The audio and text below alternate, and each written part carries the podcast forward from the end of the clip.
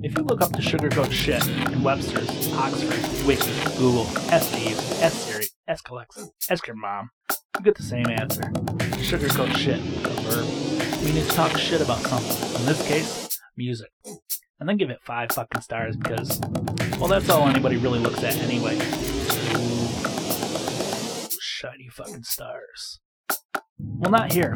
You're not gonna get any stars. I'm gonna talk shit, but no stars. You're gonna get album after album with straight fucking answers. Each week I'll pick an album, or maybe you'll submit one. Either way, I'm gonna go through it with a fine tooth comb and give you, the listener, a fully detailed, honest ass review. I'm Benny, and this is Benny's Brutal Truth, an Oz Radio production.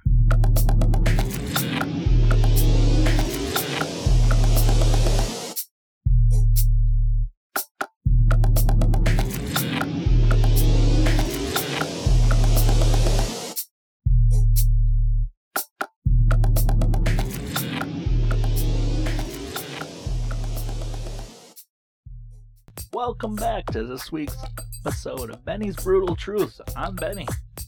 I know you heard it in my intro, but I gotta do it again. This week, let's rev up your Camaro, take a drag off that Marbread, crack open a PBR and brush that mullet. Because we're time traveling back to 1980.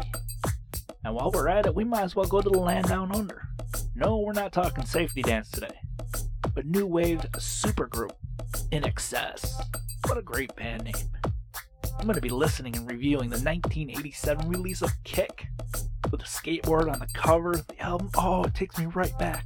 Just before Nirvana and the grunge scene. Right off the bat, this album comes in strong with some heavy bass drum. Boom, boom, boom, boom. What a great sound. If that's not an 808 drum machine at work here again, I'd be surprised as fuck. Let's get through this, alright? Gun in the Sky is track one. That bass drum just, like I said before, four on the floor. Oh, it's beautiful. And I love it. Track two, A New Sensation. Yeah, a number one hit. It really was a new sensation. It was so powerful that my phone's predictive text knew that the word sensation comes after the word new. Every time, try it. Grab your phone, type in the word new. Sensation will be right there, I promise. You know, the 80s might not be everyone's thing, but it's just plain fucking fun. Track 3, the drums just keep on hitting those four on the floor. You're forced to enjoy this. The devil inside, every single one of us. Good lyrics, fuck yeah, and INXS kicks ass. This is way better than last week's. Are you wondering how I picked this album? Well, there's a new documentary coming out about their singer Michael Hutchence something. You'll have to look into it. I don't want to get onto that kind of sensitive material. Let's, let's just continue with this badassery. Need You Tonight. Oh, a simple repetitive guitar riff that just grabs you and that four on the floor. Oh, yes. You have definitely heard the song. This would make a great karaoke song. I've got to let you know you're one of my kind. I know I can't sing. Why do you think I'm podcasting? Track six. Wait, what? What the fuck just happened? Did I change? I changed my album? Change song? What? I didn't really fuck up though. It was the album. The whole album changes. Just flip the script right here. Track six. Uh, apparently we're listening to Winger or Cinderella now. What the fuck? All right, let's let's see what happens. Okay.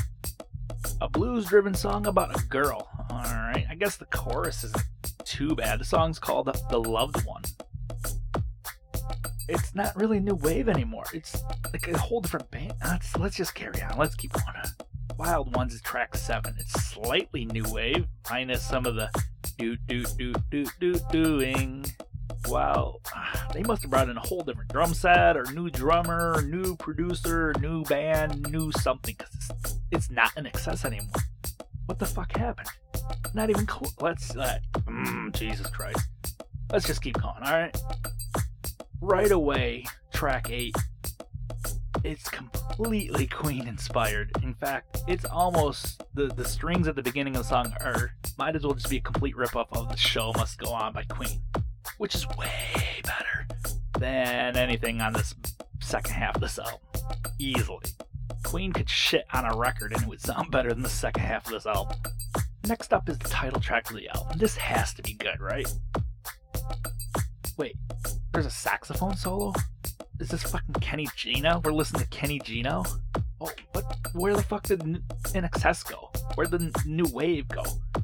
Oh, if barf emojis weren't invented yet, they needed to be. They're invented for this bullshit right here. Alright, there's only two more songs. We can do this. We can get through this. Track 11. Let's see. Alright, well, this sounds kind of new wave. It's, I wouldn't call it good, but at least it's the correct genre. Alright, let's finish this shit up. I'm done. I'm, I, I promise you short, short form podcast, and that's what we're gonna do. We're just gonna blast through this and get this shit over. Because this second half of this album is junk if you could break a record in half and only listen to half of it, that would be what you know. You'd listen to the first half of that and be done. If you're looking for some really good new wave music, listen to anything by the band Talking Heads. I mean, much cooler band. Thanks for tuning in to Benny's Brutal Truth. Been an Oz Radio production. I'm Benny, and I'm out.